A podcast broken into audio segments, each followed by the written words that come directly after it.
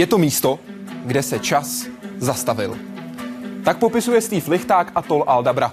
Filmaři se na něj dostali po několika desetiletích a natočili příběhy místních. Třeba bahňáka, nočního démona nebo strážce vraku. Jak se natáčí se 3D technologií daleko od civilizace? S čím a s kým se museli vypořádat? A jak člověka změní takový zážitek? Vítejte ve světě vědy a otázek současné společnosti. Začíná Hyde Park civilizace.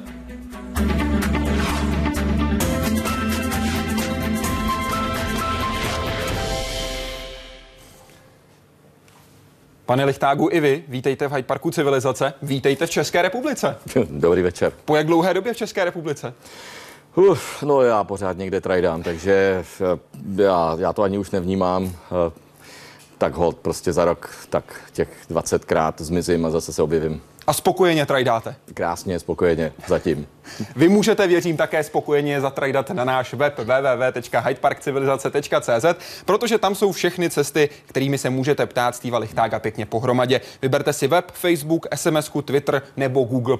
Záleží na vás. My v dnešním pořadu totiž budeme mluvit nejenom o natáčení, ale budeme také cestovat. A na první cestu vás bereme hned teď. Míříme na atol Aldabra. Ukrytý v Indickém oceánu, daleko od lidí, civilizace a další přírody, se jménem, které samo slibuje kouzelný zážitek. Atol Aldabra je díky své jedinečné izolaci unikátem a proto přitahuje. Vědci, jejich stanice je jediným osídlením a filmaře. Ti čeští scháněli licenci pro natáčení 6 let. Dostat se na Aldabru samotnou bylo opravdu velice složitý ale nakonec eh, všechno dopadlo dobře, na Aldabru jsme se dostali, natočili jsme film, který svým způsobem je unikátní. Ten film není dokumentární, protože eh, náš film od dokumentu dělí příběh. Asi 30 člený štáb kolem Petra Kellera a Steva Lichtága zachytil příběh samotného ostrova a nekonečného cyklu života a smrti, který na něm probíhá. Teď děláme, teď děláme eh, narození želvičky. Ve vodě i na souši a především v laguně, která se den co den s přílevem a odlivem plní a zase vyprazňuje. Tady zrovna děláme takovou krásnou scénečku s blacktipama, s černocípejma žralučkama. Občas jim musím dát tady nějaký, nějaký pap, papáníčko, ale nicméně nádherně spolupracují. Kluci, dostanete mňamku. Těch příběhů je dohromady asi 14.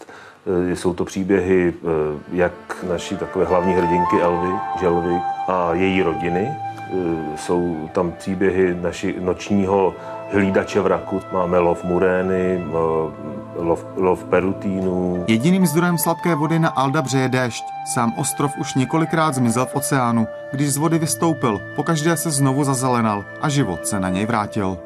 Já jsem tam byl hrozně rád na tom ostrově, že jsem poznal že ta příroda skutečně je taková, jaká je. Ona je hrozně tvrdá, ale hrozně spravedlivá. Prostě určuje nějaký jasný pravidla, že možná někdo pochopí, že skutečně je lepší se k ní chovat dobře a ona mu to jednou vrátí. Nemilosrdné zákony přírody teď autoři zpracovávají do celkového příběhu ve spolupráci s renomovanými hollywoodskými tvůrci, kteří stáli třeba za hity Lví král nebo Hledá se Nemo.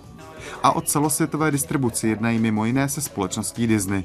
To vše ve vysokém rozlišení a 3D. My jsme do toho šli s tím, že vlastně půjdeme opravdu uh, s nejposlednější technologií.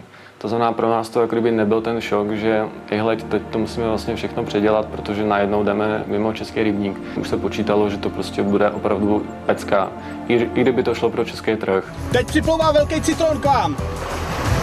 12. hodina, 12. hodina je u vás. Přímo před tebou. Lež, lež. Aldabru po miliony let tvaroval příliv a odliv a příroda je tu neomezeným vládcem i dosud. Moderní doba a člověk je tu stále jen na návštěvě. Na vlastní oči může Aldabru vidět jen pár vyvolených. Ostatní se musí spokojit s jejich vyprávěním. Jaroslav Zoula, Česká televize. Vy jste se tu teď doslova a do písmene bavil. Jo, to jsem se opravdu bavil. Je to krásný, no, to je, přestože to je, přestože to bylo před pár měsíci doslova, nebo já nevím, před rokem, já už úplně jsem ztratil pojem, eh, tak je to krásný se na to dívat, na ty vzpomínky. Ty vzpomínky budou asi hodně silný, já mám pocit, že se to všechno umocňuje eh, z tohohle místa. Úplně mě, úplně mě prostě tady polejvají ty eh, goosebumps, no. Musí kůže. Musí kůže, no. A je to krásný, protože samozřejmě dostat se na Aldabru jako takovou, to to byl sám o sobě příběh pro sebe, to je něco opravdu neskutečně těžkého a když jsme se tam opravdu dostali, eh, tak eh, prostě probít se těmi proudy a tím příšerným vedrem a čelit všem těm nástrahám a, a zvládnout to technicky a tu techniku tam přemístěvat. A ještě potom teda se dívat, jak tam zažíváme ty legrace, jo, to s těma žralokama a do vzduchu a tak dál. Prostě je to úplně úžasný. Já jsem z toho úplně nadšený. Teď jsem si to opravdu užil. To z vás úplně vysloveně mm, září. Opravdu jsem si to užil. Osobně. Dobrý večer, píše Bob. Jak si mám prosím představit Atol Aldabra? Viděl jsem obrázky, ale jaké je to tam naživo? Uh, uh, Bobe, je to opravdu těžký. Je to opravdu těžký si to představit, protože za A Aldabru jako takovou vidělo velmi málo lidí. Většina z lidí, koho se zeptáte, tak neví vůbec, co je Aldabra. Když mě Petr Keller oslovil, vlastně když se mnou přišel s nabídkou, natočil film Aldabra, tak jsem na něj koukal, vůbec jsem nechápal, o čem se baví. Teď jsem říkal, co to je Aldabra, Baldabra, Mambaldabra. On říkal, no víš, to je takový. Takže ano, je to těžké si to představit. Je to prostě, představte si, představte si takový největší vlastně atol. Atol, tedy vlastně je to kráter, je to sopka, která je zanořená v hlubinách oceánu, kouká jenom ten vršek. A má rozměrově, uprostřed je taková obrovská laguna a rozměrově je to 16 x 34 kilometrů. Takže když vlastně jsem si představoval, když jsem připravoval tenhle film, tak jsem si říkal, tak tady budeme točit, potom tady budeme točit, tady natočíme plameňáky, tady natočíme žraloky, to, potom tam přijedete a je to prostě, to je prostě, ta laguna, to je moře, to je prostě nedohledno. Je to relativně placatý, je to suchý, pálí tam slunce, tou, tím, tou lagunou, jako vlastně ona ta Aldabra je roztržená na pěti místech a to, těmi pětimi vstupy vlastně e, se pohybují neskutečně silný e, oceánský proudy, takže vlastně pro potápěče, pro nás, co jsme tam točili ve vodě, tak to byla velká výzva, protože tým Žaka Kustoa, který tam kdysi, kdysi dávno točil, krátký sekvence pro slavný film Svět ticha, to byl rok 54. Ano, 54, tak při tom natáčení se tam vlastně e, málem tři jeho e, potápěči utopili. A my jsme si dlouho okusovali nechty, jak to uděláme, jestli do toho půjdeme. Nakonec jsme do toho šli a samozřejmě jsou to zase velký zážitky. E, všem potápěčům bych to přál, aby si proletěli tou lagunou, protože ten, to, není, to, není, to není ponor, to není vlastně jenom takový klidný natáčení, to je doslova let to je let, kde prostě lítáte okolo útesů, okolo skal a musíte se opravdu trefovat a do toho musíte ještě něco taky natočit. Všichni se vrátili v pořádku. Všichni jsme tady. Kolikátý filmařský štáb jste byli v pořadí, který se tam vůbec dostal? My jsme zmínili teď Jacka Kusto, byl potom ještě někdo? Eh, já se přiznám, že já nevím přesně. Bylo tam pár věců, byli tam eh, filmařský. Já si myslím, že když se bavíme o filmařském štábu, takže jsme v podstatě byli od dob Jacka Kusto a první. To je docela dobrá společnost, ne? Já myslím, že to bylo docela prýma a bylo to potěšující. Prosím, čím je Atol Aldabra tak výjimečný, že jste si jej vybral pro natáčení? Vždyť Atolů je po světě spousta. No já si myslím, že jsem na to téměř odpověděl v té první e, otázce. Já jsem si ho nevybral. Za všechno může Petr Keller ze Starlightu a já jsem prostě pouze tuto nabídku, tento film udělat přijal. A e, dneska jsem samozřejmě za to rád. E, takže tato otázka by spíš byla na producenta filmu. Vy jste ho přesvědčoval, abyste jeli točit jinam? Jo, to je pravda. Eh, vidím, že máte informace. Eh, myslím, že ničemu neuniknu. A samozřejmě jsem ho přesvědčoval, že proč že bys... samozřejmě? Co vás na tom, co pro no. vás bylo tak samozřejmě ne, řekněme, nerealizovatelné nebo odrazující, že jste si řekl, tady ne? Víte co, já, já už jsem točil Eh, mám pocit už snad po celém světě a ono je vždycky prima si tu, tu lokalitu, pokud je to jako taková nějaká vzdálená, divoká příroda, tak tam na vás může čekat mnoho nástrah, mnoho všelijakých eh, takových pastí a, a ještě když tam chcete odvážet dvě tuny techniky, opravdu filmařské techniky a, a ještě navíc ve 3D, tak je to velký závazek. To je, to je opravdu, to není jako si vzít kamerku a točit nějaký dokument. Eh, my jsme nejeli točit dokument, jeli jsme točit vlastně celovečerní, vlastně takový polohraný, eh, polohraný celovečerák, takže eh, já jsem tady ten takovou určitou zodpovědnost cítil už od první chvíle, proto jsem ho zrazoval a chtěl jsem jít někam, kde to trochu znám. Tak jsem si představoval, no takový nějaký ostrov, no co tam může být, tak tam budou žraloci, ty znám.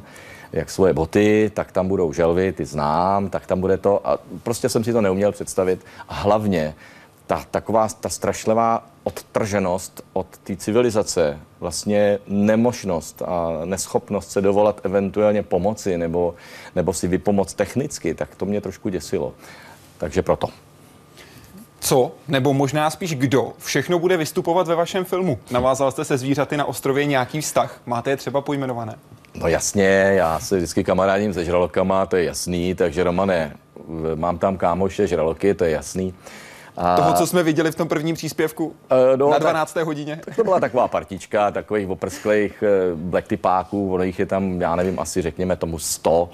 A eh, bylo to takový příjemný, až na to, že třeba my jsme tu naší obrovskou loď, což byla naše základna technická, a tak tak my jsme ji museli kotvit někde asi půl kilometru od, od toho pobřeží. Takže když jsme cokoliv potřebovali, tak jsme si museli vlastně, když byl odliv, tak jsme si museli dojít na ten ostrov. No a, a někdy, když třeba jsem něco zapomněl, což se mi stalo, proto o tom mluvím, tak já jsem si musel dojít a vzal jsem si baterku a šel jsem po pás v té vodě a ta voda v noci je samozřejmě plná těch žraloků. A já jsem si myslel, že když jsem takový kámoš, takže budou ke mně hodný, nicméně eh, byli, trošku, byli trošku drzí a, a měl jsem pocit, že lichták bude konečně sežrán, eh, ale byla by to ostuda, byl bych sežrán nějakýma metrovejma čudlama, takže eh, Co to ve vašem případě znamená, když řeknete byli trošku drzí? Trošku drzí znamená, že opravdu si chtěli kousnout a co krok, tak to prostě okamžitě do, do mě začali narážet a prostě tak to byla noc, to je podstatný. Jo? V noci oni loví, jsou to prostě z těchhle našich kámošů se v noci stali vlastně dravci a, a to víte, tak když tam jdete s těma nohama, no, tak, eh, tak oni rádi papaj. No. Ale tak to jsem byl u těchto kámošů žraloků, ale samozřejmě těch kamarádů tam bylo daleko víc. Eh. Jaké jsou ty hlavní role? Kým jsou obsazené? Hlavní role, to se mi líbí, to je krásný, když se takhle o tom povídáme. Eh, já si myslím, že ta úplně, úplně hlavní protagonistka, ta naše velká eh, Marilyn Monroe, tak to je želva Elvy, je to obrovská tortoisa. Záměrně říkám tortoisa, protože lidi si zaměňují želvu, a, protože si myslí, že všechno jsou želvy. Tak tortoisa je suchozemská želva, obrovská, nějaká 300 kilová. Tak ta tam hraje poměrně dost významnou roli. Eh, divák se s ní statožní, prožije s ní opravdu její krásné chvíle, její velice nap, nap, napjaté chvíle, kdy ona kdy jde o život. Pak jsou tam kokosové kraby, ty mají taky jméno. Jaké? Uh, no, já jim, Eh, máme tam kokosáky, já jim říkám koko, jo. Ale pak tam máme ještě taky bahňáky. Bahňáci to jsou takový, takový bahňouši, kteří se furt hádají o všechno, dochází tam k velkým střetům a oni se hádají o, o kus bahna, o klacík, o kamínek, o, prostě úplně o všechno. Hádají se jenom o to, kdo se bude líp hádat. E, takže je to taková hodně vtipná, legrační scéna, e, to úplně miluju. Jsou tam jsou tam takový, jsou tam takový uh, zlí padouši. Jeden z těch padouchů je, je Rail, což je uh, chřástal. Je to bezkřídlý pták a ten bezkřídlý pták je jediným exemplářem na planetě a ten žije pouze na Aldabře. A ten má opravdu zobák, to je ostrý, to je prostě kopí a to je postrach úplně všech. No, samozřejmě pak máme malinké želvičky, máme tam žraloky, máme tam kanice, jako těch herců je tam opravdu hodně.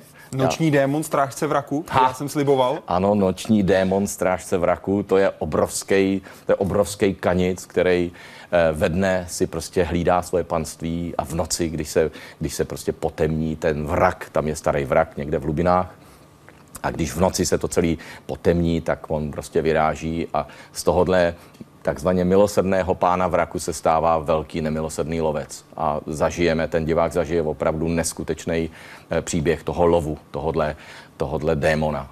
A co na druhé straně, ty, které jsou tam často lovené postavy, malé želvičky? No malé želvičky, no, tak to jsou naši miláčci samozřejmě, tak eh, tohle je film pro rodiny, eh, tam si myslím, že budou možná dětičky se držet těch sedadílek a budou říkat, maminko, ne, to želvička moje, tak ty želvičky se rodí. A želvičky eh, na Aldabře, které se narodí, tak oni se vyhrabou z toho písku, kde prostě se vylíhnou z těch vajíček, ale teď mají mnoho nepřátel. Je to to neskutečně silné slunce, potom to jsou ptáci ze zhora, oni mají nebezpečí ze zhora, jsou to kraby, jsou to, jsou to tyhle rejlové, tyhle chřástalové, kteří pořád neustále číhají, kdy se želvičky vylíhnou. No a oni, když teda doběhnou do té vody, tak tam čeká, já jim říkám Coast Guard, tedy taková eh, pobřežní hlídka. A ta pobřežní hlídka to jsou právě ty žraloci, kteří opravdu čekají, až ty želvičky tam prostě naskáčou. Je to velmi dramatický moment, ale já to nebudu prozrazovat. To si musí opravdu diváci vychutnat sami. Je to, jsou, jsou tam strašně silný momenty v tom filmu. Jak tenhle film vznikal? Sami se podívejte.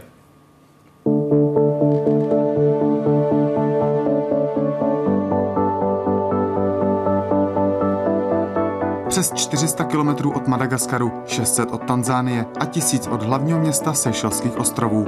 Aldabra byla vždy izolovanou výspou přírody. Dlouho očekávaná licence k natáčení tak byla jen začátkem cesty. Plné problémů, rizik a neočekávaných situací. Je to Afrika, takže domluvíte jednu loď, eh, ale kapitán dostane lepší díl, tak samozřejmě udělá lepší díl smlouva, nesmlouva. Vlastně jsme prošli několika zklamáníma, protože loď, kterou jsme si domluvili, pak nebyla. A když byla, muselo být i 5 milionů dolarů jako pojistka proti únosu. Aldabra totiž leží v nebezpečných vodách brázděných somálskými piráty. S peněžní pojistkou přišla ještě jedna, tedy lépe řečeno hned tři, se jmény a hodnostmi. Takže my jsme museli najmout britský komando, to, což byli bývalí vojáci SAS, kteří se vrátili z Afganistánu, přijeli vyzbrojení. Pak jsme zjistili, že vlastně e, majitel té lodi byl domluven s Piráty a přichystal takový malý únos na svou vlastní loď, tak aby se s nima potom rozdělil o to výkupní. Cesta na Aldabru tak vyšla až na druhý pokus. A na práci, do které se filmaři hned pustili, pak byl pokus už jenom jeden. No, tak takhle se tady prodíráme každý den. Protože návrat na Aldabru a dotočení záběrů, které se na poprvé nepovedly, jednoduše nepřipadal v úvahu. Právě se snažíme se dostat do tačí kolonie, která je odsud asi kilometr vzdálená, ale nemáme vodu. Nemáme vodu, tlačíme to, tlačíme jeřáb, tlačíme celý tady ten blázinec, který jsme stavěli několik hodin. Z původního plánu na televizní dokument se nakonec vyklubal celovečerní film. Se vší prací navíc, kterou to přineslo. A natáčení ve 3D znamenalo mimo jiné třeba kamery náročnější na obsluhu a manipulaci. Tam jsme měli velkou výhodu v jedné věci. My jsme už byli schopní ten samý den večer se podívat na natočený materiál, ale už v té stereoskopii. To znamená, mohli jsme si opravit jak nastavení kamer, eh, pozici, nastavení světel, znamená, jak hluboký ten záběr ve skutečnosti bude.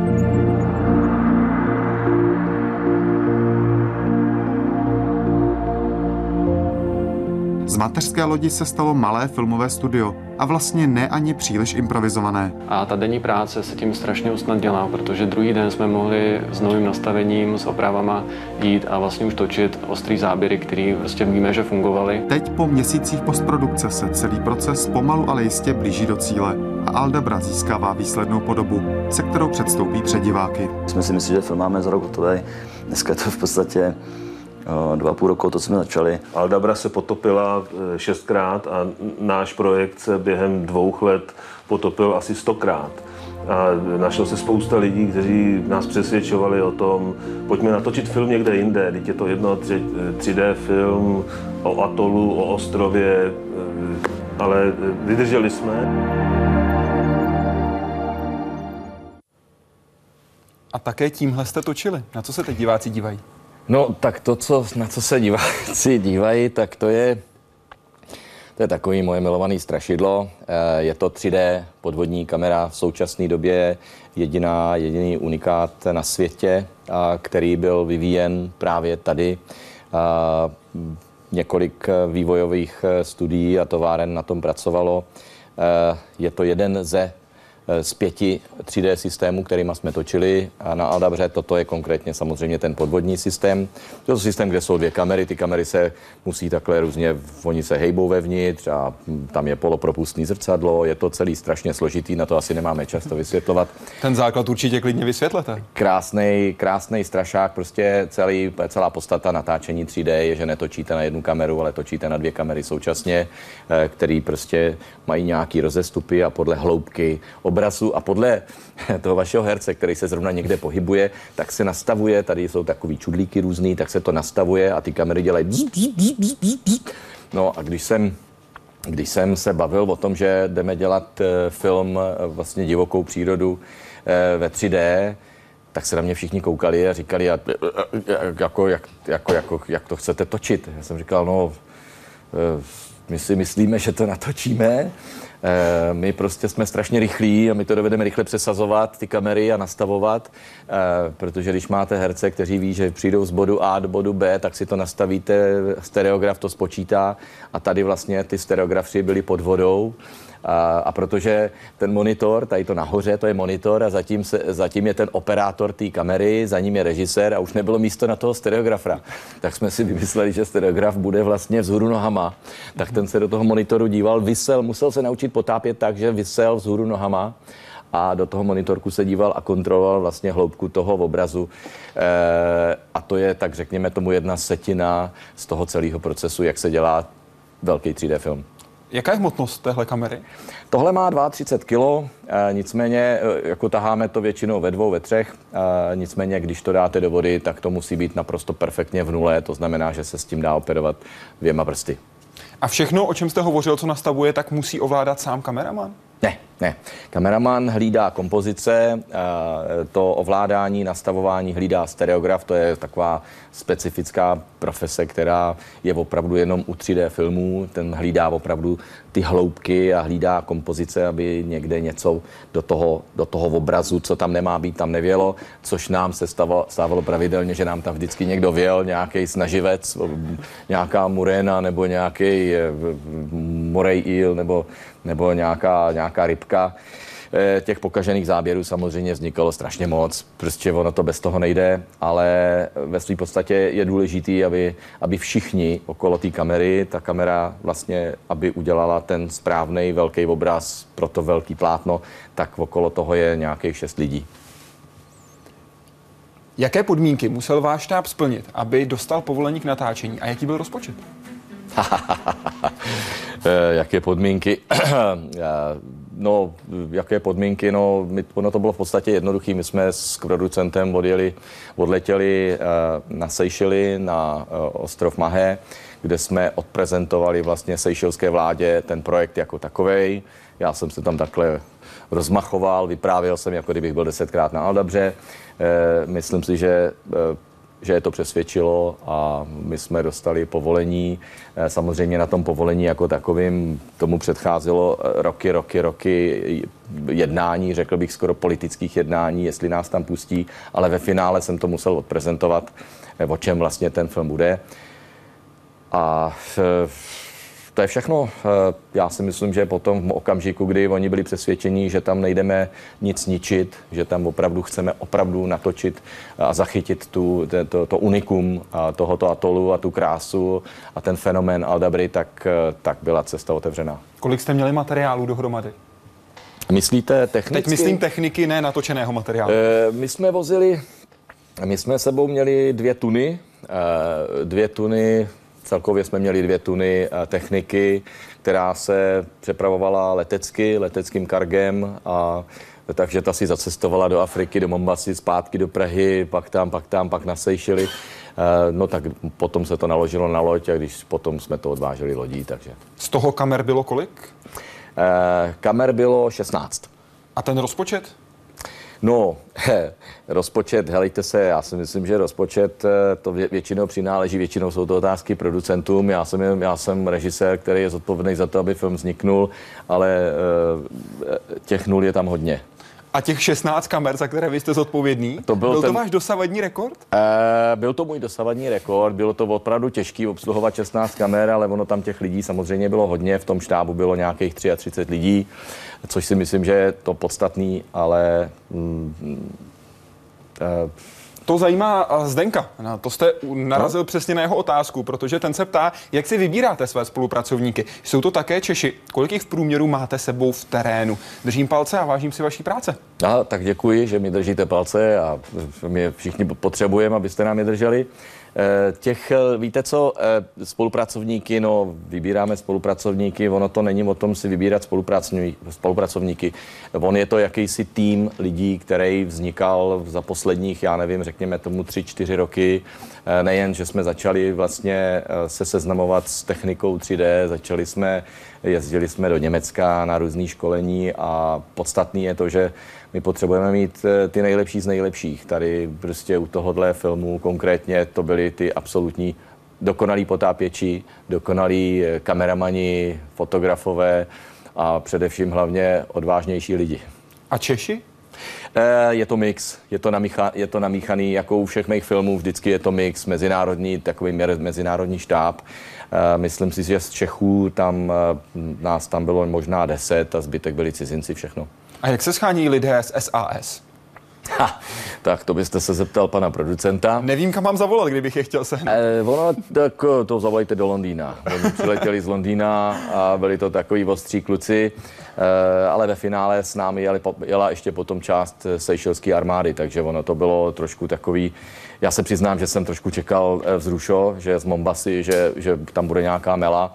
Měl jsem kompletně nadrátovanou celou loď a těšil jsem se, že pro making of, pro ten film o filmu, že, že to bude fakt pecká. Eh, ale potom, když nám přišli oznámit, že nemáme vůbec šanci eh, doplout, že na nás čeká 20 somálských pirátských lodí, tak si myslím, že jsme byli všichni rádi, že jsme se vrátili.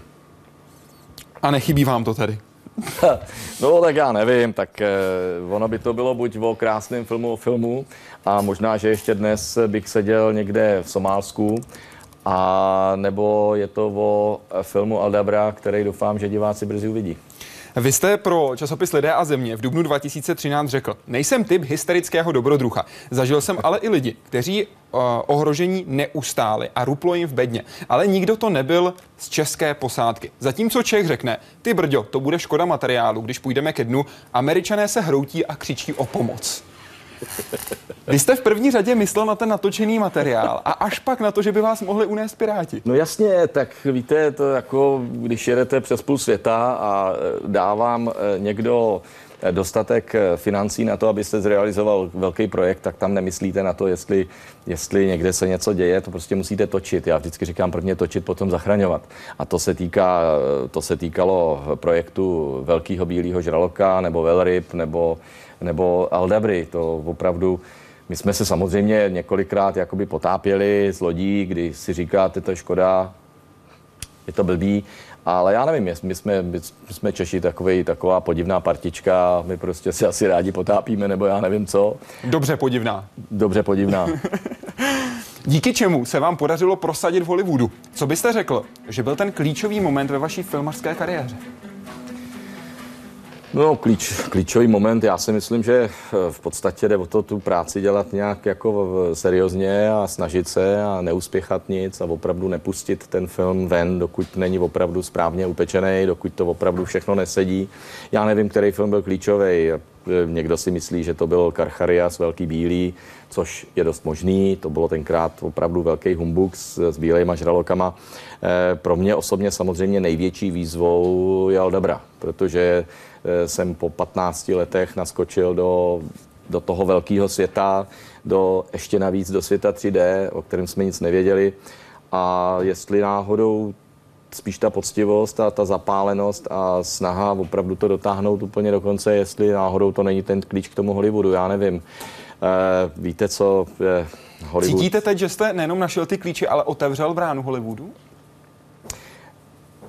Já jsem, já jsem uh, já musím ten film prvně dodělat a pro mě ten film uh, bude hotový v momentě, kdy řeknu, teď tam dejte titulek konec, the end, a já si myslím, že v tom okamžiku teprve eventuálně si můžu říct, že jsem našel ten klíč k tomu Hollywoodu, byť samozřejmě už teď dojíždím ten film dodělávat do Los Angeles. Už, už eh, prostě jsme u Disney, když se říká jak doma, tak eh, tak pro mě to ještě zdaleka neskončilo, pro mě je to pořád ještě otevřená hra. A ta hra se s nimi hraje dobře?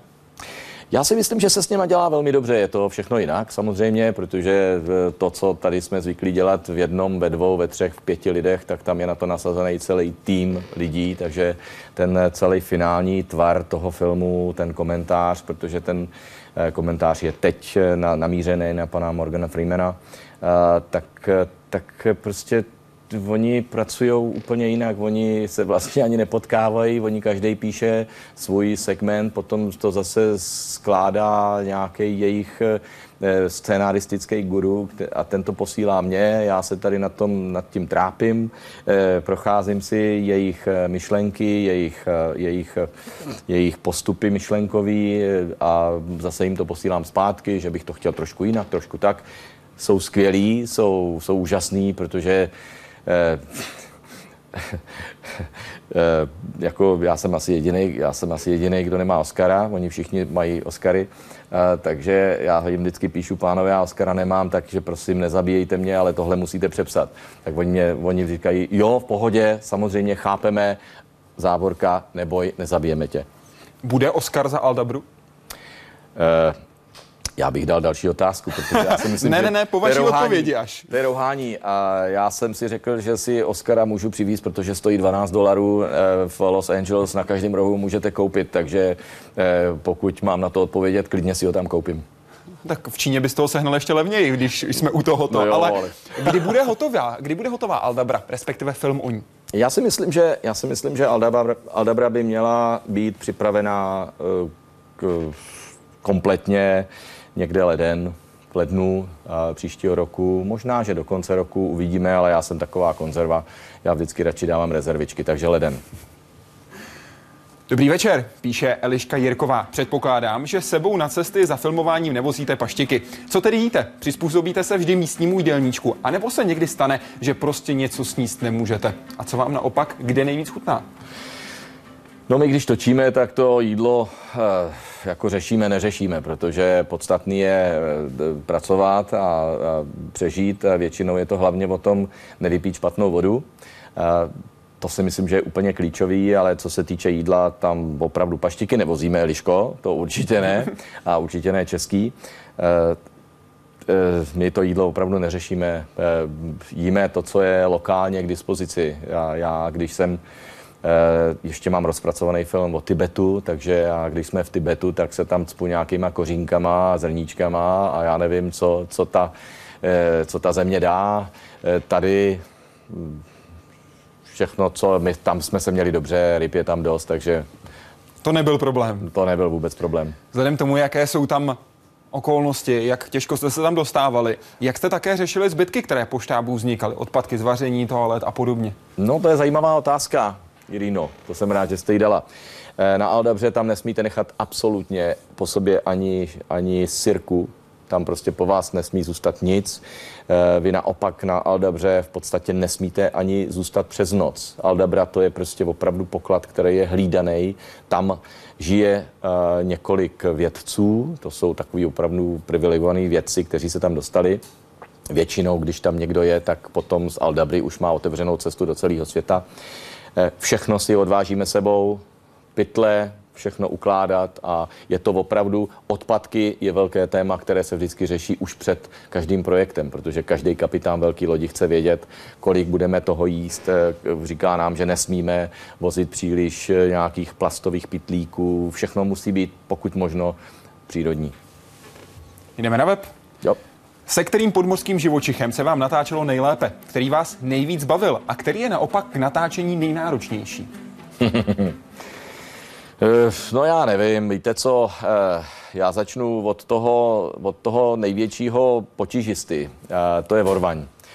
Já, když jsem před několika lety točil film Poslední lovci, což je film o lovcích Vorvaňů, tak jsem si myslel, že vorvaní, že je to taková, že je to pohodička, ale opravdu s vorvaněma to je těžký, protože musíte takovýhle podobný monstra sebou tlačit třeba půl kilometru proti proudu a je to strašně vyčerpávající. Bylo to opravdu těžký, takže já bych, já bych si řekl, že s vorvaněma to je těžký a co se týče, s kým se mi dělá nejlíp, no tak víte, mně se dělá dobře se žralokama, protože ty se nás nebojí, ty vždycky, ty to jsou takový herci, oni se pořád snaží prosadit a pořád je máte u obličeje, pořád se do vás ťukají, pořád vás ochutnávají, takže spíš jako musíte odhánět a většinou z toho vzniká víc materiálu. Jdeme na žraloky. Tak jo. kdy a za jakých okolností jste se potkal se žraloky vůbec poprvé? A kdy a za jakých okolností jste je natáčel poprvé?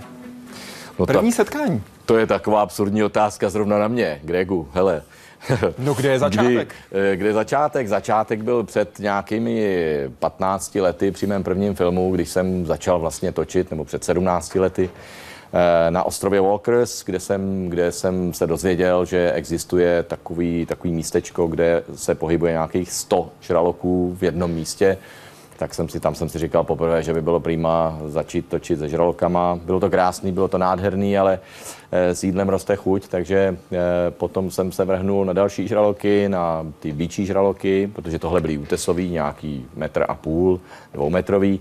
Pak jdete na ty třímetrový, no a potom e, už je, pak už, když už tak jako se vám když se vám to tak jako povede všechno hezky ustát, je to hodně vzrušující, samozřejmě práce se žralokama je krásná, nádherná, Myslím si, že jsou lidi, kteří mě pokládají za blázna, lidi, kteří mě za to nenávidí, že to nemůžou taky.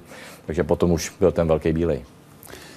Jednou v hospodě mě někdo vyprovokoval, když mi řekl, že velkého bílého bych si určitě nepohladil.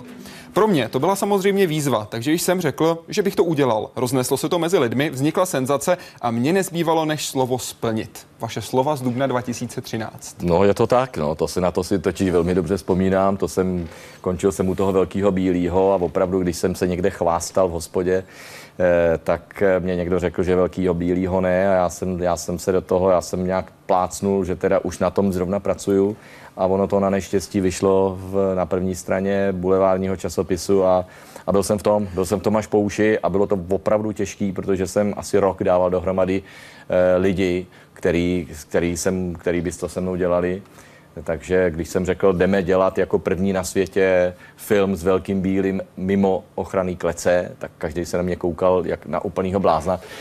Takže já už jsem se tak pomaličku, jako jsem si psal tu závěť, tak jsem si říkal, no hele, buď ostuda, anebo smrt, tak jsem si říkal radši smrt, než ostuda. Tak jsme do toho šli a dopadlo to. Lepší žít pět let barevně, než 20 let v šedi. To si teda pište. To já doporučuji každému. Eh, já si myslím, že je opravdu točit, eh, dělat filmy pod vodou eh, se žralokama, s, s delfínama, s velrybama, s želvama. To je ten barevný svět, to je ten krásný svět a ten za to opravdu stojí. Když jste byl v říjnu 2002 ve fakultní nemocnici Motol, tak se tam mimo jiné vyprávěl první setkání na moři s velkým bílým žralokem. Říkal jste, čekali jsme na něj na moři a po několika týdnech se nám začala houpat a třepat loď. Tak jsme vyběhli a já utíkal na záď té lodi a tam jsem uviděl poprvé velkého bílého žraloka. Co dělal? No, třeba s námi, byl to takový strašný bagoun obrovský. Já mám pocit, že opravdu na to první setkání zrovna přijel ten největší hovadák všech hovadáků to bylo opravdu strašný. My jsme měli na té lodě obrovský motory a když jsme už byli úplně zničený z toho, že žádný žralok nikde není, No tak prostě ta loď se začala najednou třepat a teď já jsem říkal, co je, co se děje a teď prostě, a teď ještě do toho slyšíte takový podivný chrochtání, oni, oni chrochtají. Tak, tak teď jsme utíkali a teď tam někdo zařval shark, shark a teď jsme přišli a tam bylo a on opravdu, jak z těch blbých čelistí, měl ten motor v tlamě a takhle s tou naší lodí takhle třepal a teď já jsem na to koukal. A teď jsem říkal, uh, budeme asi potřebovat větší loď. Eh, prostě jsem opravdu jsem vůbec v tom okamžiku jsem si říkal, tak s tímhle nemůžu nikdy udělat film. No ale byl to začátek, ono potom člověk tak jako mu to zevšední, to taková ta tlamajzna otevřená a pak začne s tím pracovat a pak to bylo krásný. Na co myslíte, když je před vámi žralok? Já myslím na to, aby se, vždycky myslím na to, eh, vždycky kontroluju tu kameru.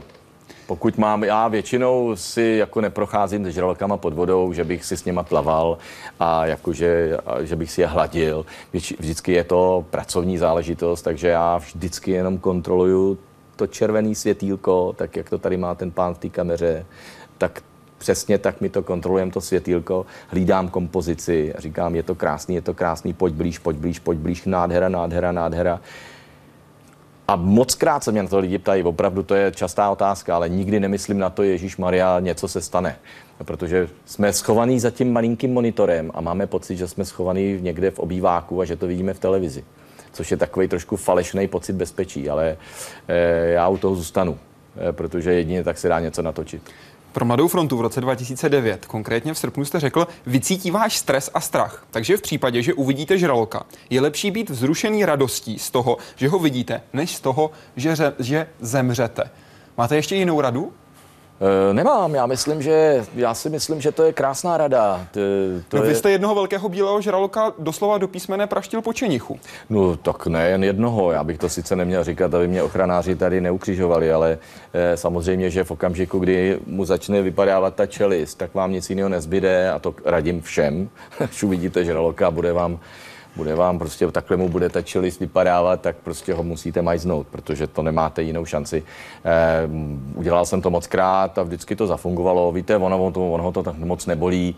Tomu jenom trošku skřížíte ty, ty dráty někde v té hlavě a on najednou, protože on, ono se mu to neděje každý den v tom oceáně, že ho někdo praští do nosu. Takže on dostane do nosu a teď se vrátí, teď asi přemýšlí, co to bylo, ty brďo, on, jo, a to vy máte šanci se tak jako podívat, zase se připravit, no a on přijde a on, nepři, on ne, nepřiletí a neukousne vám hlavu. On prostě zase přijede, je zvědavý, takže je to taková hra. Je to všechno taková krásná hra a u týmy musíte pracovat. Jaké běžné předsudky o mořských potvorách byste rád po svých zkušenostech uvedl na pravou míru? No hlavně ty žraloky. Já si myslím, že eh, my bychom si měli uvědomit, že žraloci že jsou to doktoři oceánů a že pokud nebude v oceánech žralok a nebudou žraloci, tak pokud je prostě naši azijští a spoluputovníci na téhle planetě opravdu sežerou, takže eh, si tím zaděláváme na opravdu zaděláváme na to, že eh, oceány vymřou a pokud vymřou oceány, tak vymřeme my. Já si myslím, že člověk je tak dokonalej, že si vymyslel všelijaký pitomosti, kterýma dovede dokonale chytit žraloky a jiný, jiný, jiný krásný tvory, kteří tam jsou. Dokonale je vybít do posledního, do posledního jedince a to je začátek našeho konce. Takže eh, já si myslím, že obecně bych řekl, pojďme pro Boha už konečně se nad tím zamyslet, protože tak, jak, eh, tak, jak se nám tak jak nám tajou ledovce, tak, tak nám ubývá život v oceánech a pokud chceme my přežít, přestože nás osobně se to netýká, ale měli bychom myslet možná i na ty, co přijdou po nás. Pojďme se podívat na to, co jste zmínil. Zajímá to Janaka. Jak se díváte na japonský v úvozovkách výzkum velryb? Jehož produkty lze posléze nalézt jak v čerstvém stavu na trzích, tak i v konzervách. Jak je váš názor na delfíní masakry v zátoce Taiji? Můžeme to my z jiné kultury a civilizace šmahem nekompromisně odsoudit? Doplním, že zátoka Taiji to je zátoka, ve které se mluví v dokumentu, o které se mluví v dokumentu The Cove, který získal hmm. Oscara v roce 2010 za nejlepší dokumentární snímek a který výrazně ovlivnil změnil světový pohled na vraždění delfínu? Podívejte se, to já si myslím, že to je úplně jasný. Tady není moc eh, co rozebírat. Eh, japonský, takzvaný japonský výzkum eh, je jenom prostě zástěrka, je to jenom prostě zástěrka, aby mohli dál vybíjet ryby v oceánech. Všichni to dobře víme a bohužel jsme ten tlak, ten závod o ochranu velryb prohráli zatím. Eh, protože Japonci si nakoupili hlasy malých zemí eh, a přehlasovali tedy mezinárodní společenství o, o kontrole vel, eh, lovu velryb. Mezinárodní velrybářská komise. Mezinárodní velrybářská komise, tam je to opravdu naprosto nešťastný. Zase je to o tom, jak jsme prostě hloupí, jak jsme slepí, jak nejsme schopni vlastně si ochránit oceány. V podstatě nejsme ani schopni ochránit sami sebe. A co se týče samozřejmě delfínů, no co k vám k tomu mám říct, tak uh, já si myslím, kdo ten film neviděl, ať se na něj podívá, každý si udělá svůj názor, je to, je to strašný, je to brutální a je to něco, co, uh, z čeho se mi dělá docela zlé. Eh, to, že dostal snímek Oscara, je krásný. Já bych byl rád, kdyby, eh, kdyby vznikalo víc takových snímků, kdyby dostávali Oscary a už bych jim je dával, ani by nemuseli soutěžit. Jenom proto, aby ty snímky byly zviditelněný. Jo. Ta, tady není o čem. Prostě je to hrůza, je to děs a každý z nás by o tom měl popřemýšlet, co pro to může udělat. Každý z nás by měl napsat ten hlas, ten dopis a poslat ho opravdu těm Japoncům. Tenhle konkrétní případ měl i dohru, co se týká těch faktických následků. Podle agentury AP hmm. v září 2009 právě z této zátoky bylo na svobodu vypuštěno 70 ze 100 ulovených delfínů, kteří se tak vrátili zpátky na volné moře. Doplním hmm. ještě, že co se týká toho souboje Japonska a zbytku světa, když to tak použiju, jak vy jste to tak trošku naznačil, no je, no. ten souboj teď probíhá mezi a především Austrálií a Japonskem, konkrétně v Hágu, protože v Hágu se to právě teď řeší a to konkrétně incident z roku 2008. Krásný. Ve filmu Poslední lovci ukazujete komunitu, která žije poněkud jinak než my. Můžete srovnávat. Žijeme my lépe, hůře, anebo prostě jinak. Jak se liší životní hodnoty Lembaťanů od těch našich? Co je ohrožuje? To jsou ty lovci v Orvaňu, na které jste narazil. Jasně, já bych to možná připomenul, jak lovci v Orvaňu je tam prostě někde v daleké Indonésii, někde až u, u, u, úplně, úplně na východě, malinký ostrov Lembáta, kde žije komunita vesnice dvou tisíc lidí. Ty lidi tam nemají v podstatě vůbec co jíst, je to taková opravdu tvrdá krajina a e, po staletí se tam e, vlastně živí, jsou živí jenom tím, že loví bambusovými harpunama e, v orvaně. Čekají na ně, oni prostě věří, že prostě v orvani je jejich spása. Oni loví ty vorvaně e, tradičním způsobem, mají dřevěný, dřevěný loďky, které na nich pádlujou, prostě uvidí vorvaně, teď se tam prostě vypraví těch, já nevím, deset dřevěných loděk a uloví si toho svého vorvaně a ta vesnice má třeba půl roku z čeho žít. Ty lidi žijou jinak. Ty, samozřejmě, ty, žijou, ty lidi žijou jinak. E, jsou to animisti, e, věří v různé tajemné síly. E, je strašně těžký, aby my, my, kteří přicházíme z tohohle našeho světa, tak aby jsme jim něco radili, aby jsme jim říkali, že mají něco dělat jinak. Na to, že si uloví jednoho, dva, tři, pět vorvaňů za rok, tak si myslím, že my nemáme vůbec právo jim do toho mluvit. Nechme je lovit, nechme je lovit tímto tradičním způsobem. Až začnou eventuálně jednou, až je my úplně zkazíme, až jim tam dodáme techniku, až začnou používat nějakou vyspělou techniku, potom možná budeme mít právo něco soudit. Mimochodem ta výjimka, která se týká v rybu velryb, se Patří. týká i obyvatelů Sibiře, ano. Aljašky a také Grónska, kteří také jsou ale určitým způsobem už limitováni. Vy jste pro novinky v roce 2009, konkrétně v březnu, řekl, když jsme tam, to jest do malé vesničky hmm. La Malera u Timoru, přijeli poprvé, tak je peníze nezajímaly. Dneska už také natahují ruku a už někdo přišel na to, že mohou prodávat pivo. Takhle je ovlivňuje civilizace, řekněme západní. No samozřejmě. Jak ovlivňuje ta místní civilizace vás? Jak vás změnila? No mě, mě, mě, mě změnila, no mě asi, já si myslím, že mě konkrétně příliš nezměnila, mě pouze ukázala, ukázala mi jeden fakt, a to je ten, že bychom se jim opravdu do, toho, do těch jejich životů měli co nejmíň vrtat a měli bychom je nechat žít tím jejich takzvaně primitivním nebo tradičním způsobem. Já vím, že antropologové nemají rádi slovo primitivní, ale spíš tím opravdu tradičním způsobem.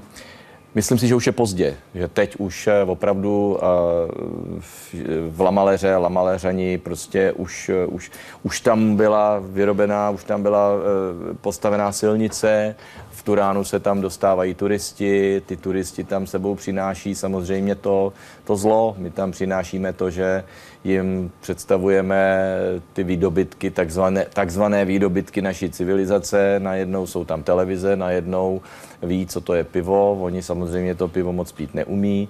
Eh, teď jim tam představili motory. Velký problém. Najednou motor, máte motor. Takže eh, celý jsme jim to tam spatlali. Já si myslím, že už je to nevratné a e, ta nová generace už se v podstatě směje e, tomu tradičnímu řemeslu. A vy jste se trošku, řekněme, poučil, jak to popisujete? Cítíte Určitě, to tak? Když jsme vypadli, už se tam nikdy nevrátím. Koncem 70. let minulého století jste odešel do Spojených států. Proč? Jaká byla motivace? Jak jste se tam postupně dostával? Co jste zažil? Co jste tam dělal? Co vám to dalo? A co vám to taky vzalo? No, tak já jsem, eh, já jsem samozřejmě odešel do Spojených států eh, z důvodu toho, že, jsem, že mi to tady bylo malý. Eh, bylo to, prožil jsem si svoje krušné chvíle, kdy jsem, kdy jsem za A byl zavřený za, za nepodepsání protestu proti chartě. bylo to takový, řekněme tomu, taková první, taková první motivace pro mě hned po vojně prostě zmizet a odejít. A pokud bych se teda konce té vojny do, dočkal, byl jsem vtahován do, do strany, nikdy jsem, tam, nikdy jsem tam nevstoupil, protože jsem prostě se toho bál, věděl jsem, že musím odejít. A odešel jste přes Rakousko do Spojených států? No, odešel jsem takovým trošku, trošku takovým legračním způsobem přes Rakousko do Německa, tam nás chytli, zavřeli, tam jsem potom byl zase zavřený v Německu. Bylo to velmi složitý, nicméně potom jsem měl pocit, že asi budu chtít odejít dál než do Rakouska nebo do Německa. Rozhodl jsem se jít za oceán a byl jsem teda v Americe. Jako profesionální motocyklový závodník po jednom startu? No, tak to sice je pravda, ale já jsem si tam vyzkoušel všechno možný. Já jsem prodával žrádlo pro koně, pro psy, já jsem eh, maloval baráky, já jsem si tam musel projít tou, eh, tou tvrdou cestou, ale taky jsem samozřejmě jezdil profesionálně motorky, protože to byla moje velká láska, už tady z Československa tehdejšího. A bylo to krásný, bylo to nádherný. Eh, samozřejmě, že co mi to dalo, bylo úplně jasný. Naučil jsem se vnímat hodnotu peněz, Naučil jsem se vnímat eh, hodnotu nějaký si práce, ta, ta realita toho, že člověk musí pracovat, aby měl na jídlo. E, naučil jsem se jazyky, naučil jsem se poznávat různé lidi a e, to bylo to nejlepší, co se mi mohlo stát. Já, kdyby se to mělo znovu opakovat, šel bych do toho znovu, protože tady bych se to nikdy nenaučil. A co je vaše třináctá komnata? Emigrace do Spojených států, havárie na motorce nebo obava, že přijdete o zrak? Já si myslím, že je to ta poslední věta. Určitě obava, obava že, že přijdu ne o zrak, ale o život. Vy jste měl eh, nádor v zadní části očnice. Ano. Konkrétně to byl kavernozní angiom, který vedl k tomu, že byla nutná operace. V ten den jste se bál o život? Eh, to, to skoro zní, jako kdybyste mě operoval. Bál? Vy to máte všechno zmáklý. Eh, vy to, vy to máte, vy to víte líp než já. To, to určitě ne tedy. Pojďme ale k tomu dní. Cítil jste to tak? Ano, samozřejmě. A já si myslím, že to jsou okamžiky, kdy člověk eh, okamžitě přehodnotí všechno, všechno, co bylo a začne si dělat pořádek na stole, začne přemýšlet o věcech, začne přemýšlet o hodnotách a okamžitě přehodnotí úplně všechno. Jo, bylo mi to tak líto, obava, tak já se furt pohybuju na hranici někde toho, toho dechání, nedechání, eh, eh, nebojím se smrti, ale přišlo mi to líto. Najednou jsem měl pocit, že je to příliš brzy, protože mám eh, několik dětí a, a jsem tady rád docela, dělám práci, která mě strašně baví a to možná, že to byl ten hlavní důvod, proč, proč jsem trochu fňukal, že musím odejít. Jak dlouho trvalo, než jste se dostal se štábem k Dalaj Lámovi? Přes koho se vám povedlo zajistit audienci? Jak na vás zapůsobil on a jak lidé kolem něj? No Dalaj Lama, jeho svátost Dalaj Lama je samozřejmě velké téma, to bychom tady byli dlouho, na to nemáme čas, ale eh, to dostal jsem se k němu přes eh, mýho kamaráda, eh, velkého cestovatele a přítele Dalaj Lámy, Růdu Švaříčka, což je známý cestovatel, s kterým teď právě točím film Tibet, poslední cesta. Jsou to velké příběhy, je to příběh Dalaj Lámy a příběh právě tohodle, tohodle cestovatele a myslím si, že tam, je, tam jsou strašně krásné momenty, kdy se prostě oni, kdy se oni potkávají tím životem. A teď, když si vybavíte ten rozhovor, který jste spolu vedli, jak na vás zapůsobil? A slova Dalajlámy není možno reprodukovat, protože to prostě možný není. V momentě, kdy strávíte několik dní z jeho svátosti Dalajlámou, tak tak se vám ten život celý změní. Změní se vám pohled na, na společnost, změní se vám pohled na smysl vůbec žití. E, přestáváte vnímat e, určité hodnoty jako hodnoty, ale pokládáte je za naprosto protichůdnou záležitost. Řekl byste, že po tomhle semkání je váš život krásnější? Určitě, určitě. Já svůj život miluju a, a miluju všechno, co dělám, miluju svoje děti, miluju rodinu a ten život je opravdu krásný. Já přeji, aby to tak bylo i nadále. Moc děkuji, že jste byl hostem Hyde Parku Civilizace. Hodně sil, nejenom do natáčení filmu. Já děkuji.